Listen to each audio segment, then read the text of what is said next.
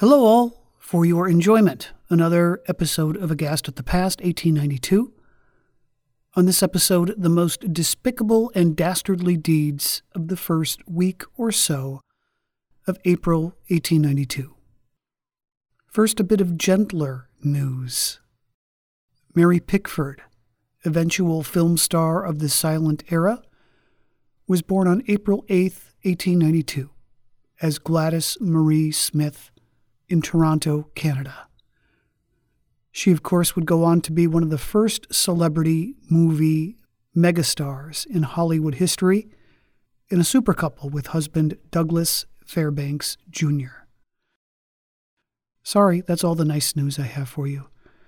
On to the rotten stuff. First up, off the front page of the Boston Globe, April 4th. The headline Cut Her Throat. Laconia, New Hampshire, April 4th. Belknap County was shocked this morning by a cold blooded murder, which occurred at the Meredith passenger station just before the arrival of the morning train south. The victim was Drusilla A. Wiggin of Lakeport, and the murderer was her husband, George E. Wiggin who has worked at both Meredith and Lakeport, but did not live with his wife. Both parties had been at Laconia the past week, where her application for divorce was soon to come up. Mrs. Wiggin went to Meredith over Sunday, and her husband went from Lakeport to Meredith on the morning paper train and waited at the depot for her to arrive. He was armed with a large dagger, a revolver, and knife.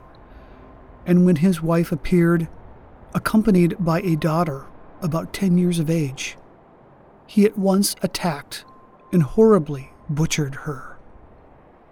The deed was done with a dagger. Mrs. Wiggin laid on the ground covered with blood when the accommodation train rolled in. A hasty examination of the already dead woman showed stabs in the back and breast, a deep cut on the temple, and her throat badly hacked and gaping open. Wiggin sat beside the body and gave up the knife and surrendered to an officer a few minutes later. Wiggin is about 45 years of age. His wife was some years younger. They had five children, but had not lived together for two years. She claimed that he had threatened at various times to kill her. Wiggin was not intoxicated at the time of the murder and is not a hard drinking man, but has an ugly disposition. County Solicitor Peasley went from Laconia to Meredith this noon, and Wiggin will probably be brought to jail here tonight. The story continues with a separate article on the same page.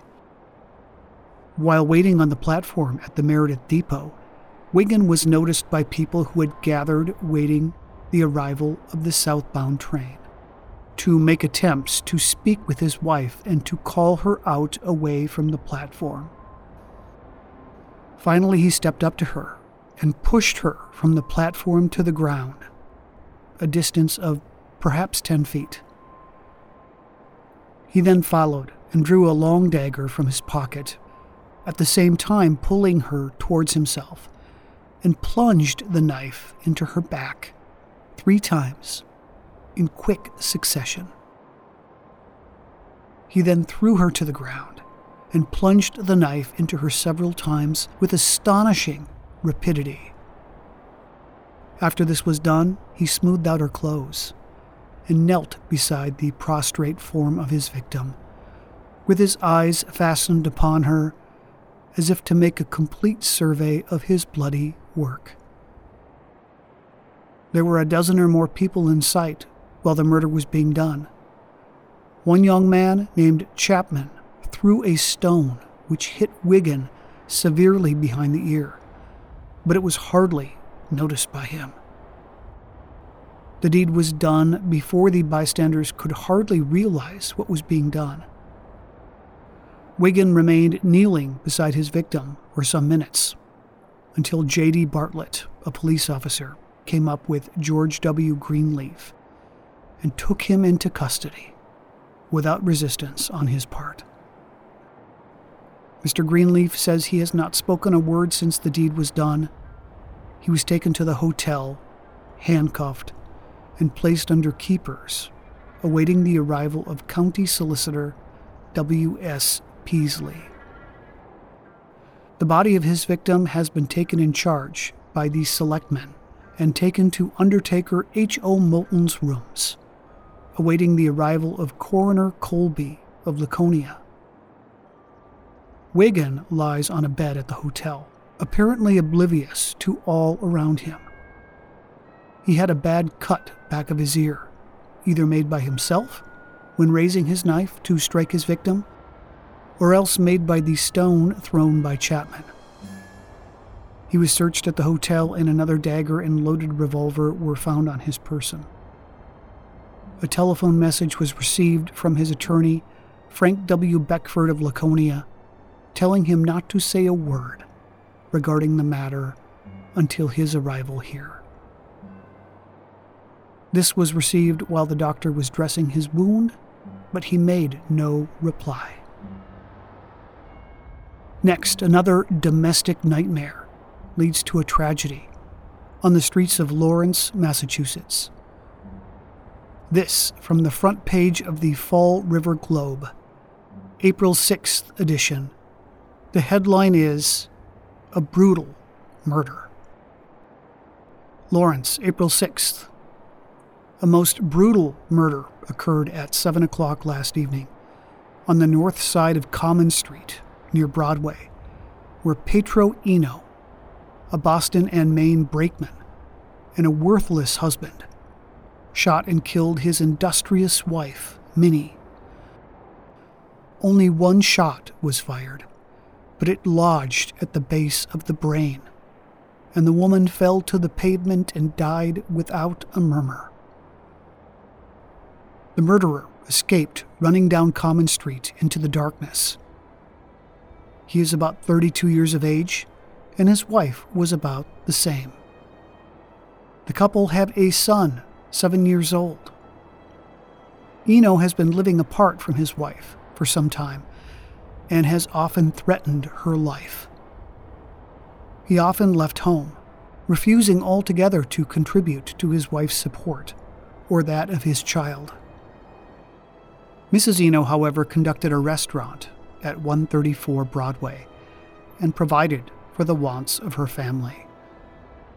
The husband was jealous of his wife without cause and said the reason for refusing to support his wife was because she kept company with other men.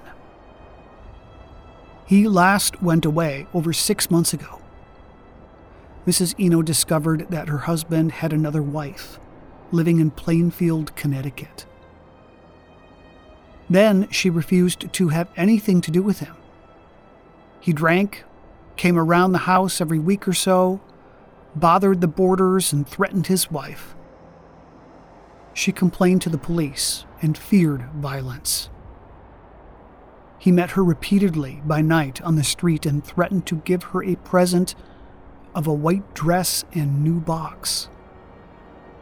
He came to town last week and was seen on Friday night hovering near his wife's home. There was no trace of him from that time until yesterday. He met his wife half a square away from the restaurant last evening. She was walking to a cloak store when he stepped up, spoke quietly for a minute, then fired the fatal shot. It was quickly done, and so dark was the street with so few people about that the murderer had every chance for his cowardly deed and every facility for escape.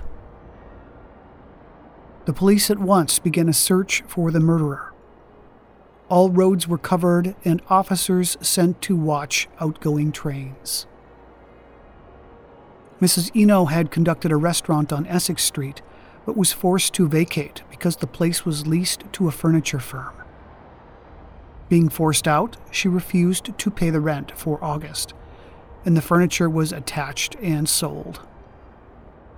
Then her sister claimed the furniture, sued the sheriff, and recovered $230. Eno demanded half. It is believed that, meeting his wife last night, he demanded $150, and being refused, coupled with jealous rage, he fired the fatal shot. City Marshal Sheehan depends on the newspapers to give a description of the murderer until he can flood New England with circulars. Eno's description is as follows.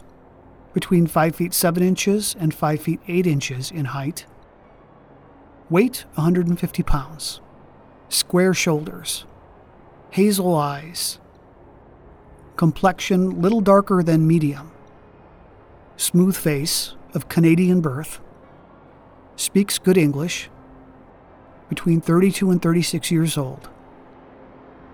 When he escaped, he was attired in a black coat, pants too short, thought to have a dark stripe, outside seams, blue and white cotton shirt, without necktie and black stiff hat. The police believe that Eno will try to reach Canada and that he will pass through Manchester or Nashua. Eno is spoken of as a worthless fellow, while on every side are kind words for his wife. A sister of the murdered woman, Sadie Richards, was early on the scene of the murder. She said she felt all along as though Eno would do something desperate, that he has persecuted his wife for years, and he's threatened to kill her. Eno was born in Canada and met his victim in Lowell, where she was employed as a waitress in Putnam's restaurant on Merrimack Street. Both came to Lawrence about a year later and were married. And another story follows that one. Out of the same paper, the same page. The headline is A Horrible Murder. Troy, New York, April 6th. Charles Crowley of Sandy Hill, Washington County, was murdered in the woods near Bennington, Vermont, Monday night, and Henry McDowell is charged with the crime.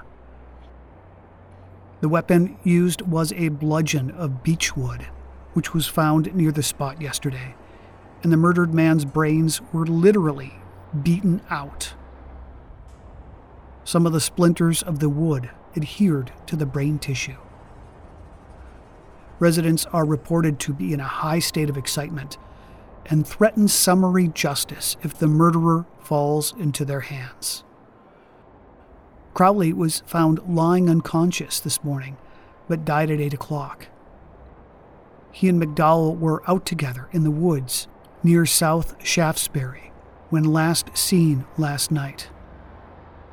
It is known that Crowley had $60 with him at the time, but only 40 cents were in his pockets when found.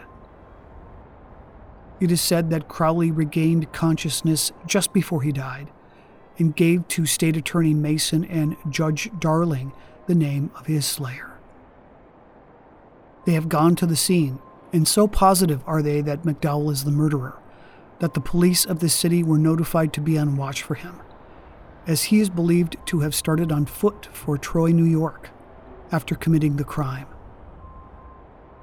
McDowell is 5 feet 8 inches high, rather stoutly built, and wears a sandy mustache. When last seen, he wore a gray blouse and pantaloons and rubber boots. After committing the crime, McDowell went to Bennington and hung around the sheriff's office for some time, as if disposed to give himself up, but he changed his mind and escaped. Another dark dispute leads to a terrible attack, this time in Omaha, Nebraska. So writes the Omaha Daily Bee on April 8th, page 8. Its headline reads Beaten and Left for Dead. Miss Annie Williams, an 18 year old girl, was the victim of a horribly brutal assault. and supposed attempt to commit murder sometime yesterday forenoon. Her assailant was Llewellyn Williams, an uncle who has been boarding with a family at 2548 Pierce Street. Shortly after 10 o'clock, neighbors who visited the house found the girl lying in the middle of the dining room floor, and to all appearances, murdered. Her head and face were cut and bruised almost entirely out of shape, and her clothes and the carpet for four feet around was saturated with blood. A physician was called and an alarm sent to the police station. The victim, meanwhile, showing signs of returning consciousness. When the patrol wagon arrived, her wounds had been partially dressed, but she was very weak from loss of blood and could give only a disjointed account of what had happened. The young lady had been the housekeeper of the family, which is in very comfortable circumstances and consists of the father, John Williams, who is now in Sioux City, two or three younger children, and the uncle, Llewellyn. There is some property in England over which there is some sort of a dispute, and yesterday a letter was received from there, over which, after the younger ones had gone to school, a quarrel arose between Annie and her uncle. She was sweeping the floor and says that while she was stooping over, he sprang upon her with a large blacksmith's hammer knocked her down, and beat her into unconsciousness. The hammer was found on the floor beside her, but the uncle had made his escape, and the police are now looking for him. Miss Williams was found at a neighbor's house last evening by a Bee reporter and appeared to be considerably better since the wounds on her head had been dressed by a surgeon. While lying propped up in bed with her head and face almost entirely obscured by bandages. The young lady told the reporter her story of the assault. She said that while sweeping the dining room floor, about 10 o'clock, her uncle came out of the cellar, which opens off the kitchen, and passed very close to her. When directly behind her, he quickly turned and struck her a stunning blow on the head with a heavy stonecutter's hammer, which had been laid away in the cellar. As she fell to the floor, the uncle struck another blow on the back of the head, and then, while she was lying dazed and helpless in a pool of blood, attempted to outrage her. When this attempt was made, the girl summoned all her strength and screamed at the top of her voice but as the house is quite a distance from a neighbor, the cry for help was not heard. The screams of Miss Williams increased the anger of the uncle, and he grabbed her by the throat and nearly succeeded in choking her to death. The injured girl said that after the choking, and while she lay nearly insensible on the floor, Williams tried to pick her up and carry her upstairs. But when the hall was reached, gave up the job and hurried to the kitchen to get a cloth to wipe the blood from the floor and wall. While Williams was gone to look for a cloth, the girl dragged herself to the door, staggered to her feet, and ran to the house of a friend nearby. As soon as the alarm was given, the police were notified and a doctor was sent for. The house and outbuildings were searched, but the vicious relative had left the premises. He was seen by a mail carrier on 28th Street, hurrying along, with his hands all covered with blood. This was the last time Williams was seen in the vicinity of the crime. In speaking about her uncle and the possible cause of the crime, the girl said, My uncle came here about a year ago from England and pretended to look for work. But in reality, he was a lazy, good for nothing man and would not work if he had a chance. Since his arrival in this country, he has sponged a living off of us and has refused to leave, even after being ordered to do so by my father. This morning, my sister, my uncle, and myself received letters from my father in which he said that uncle must go away, as we could not support him in idleness any longer. It was the receipt of this letter which probably angered him so that he decided to kill me. It is understood from the residents in the vicinity of the Williams house that Llewellyn Williams was a sour, crabbed, I assume that means crabby, and cranky man and was continually finding fault with the way the house was run. The injured girl frequently cared for a neighbor's wife while sick and was usually escorted home by the husband.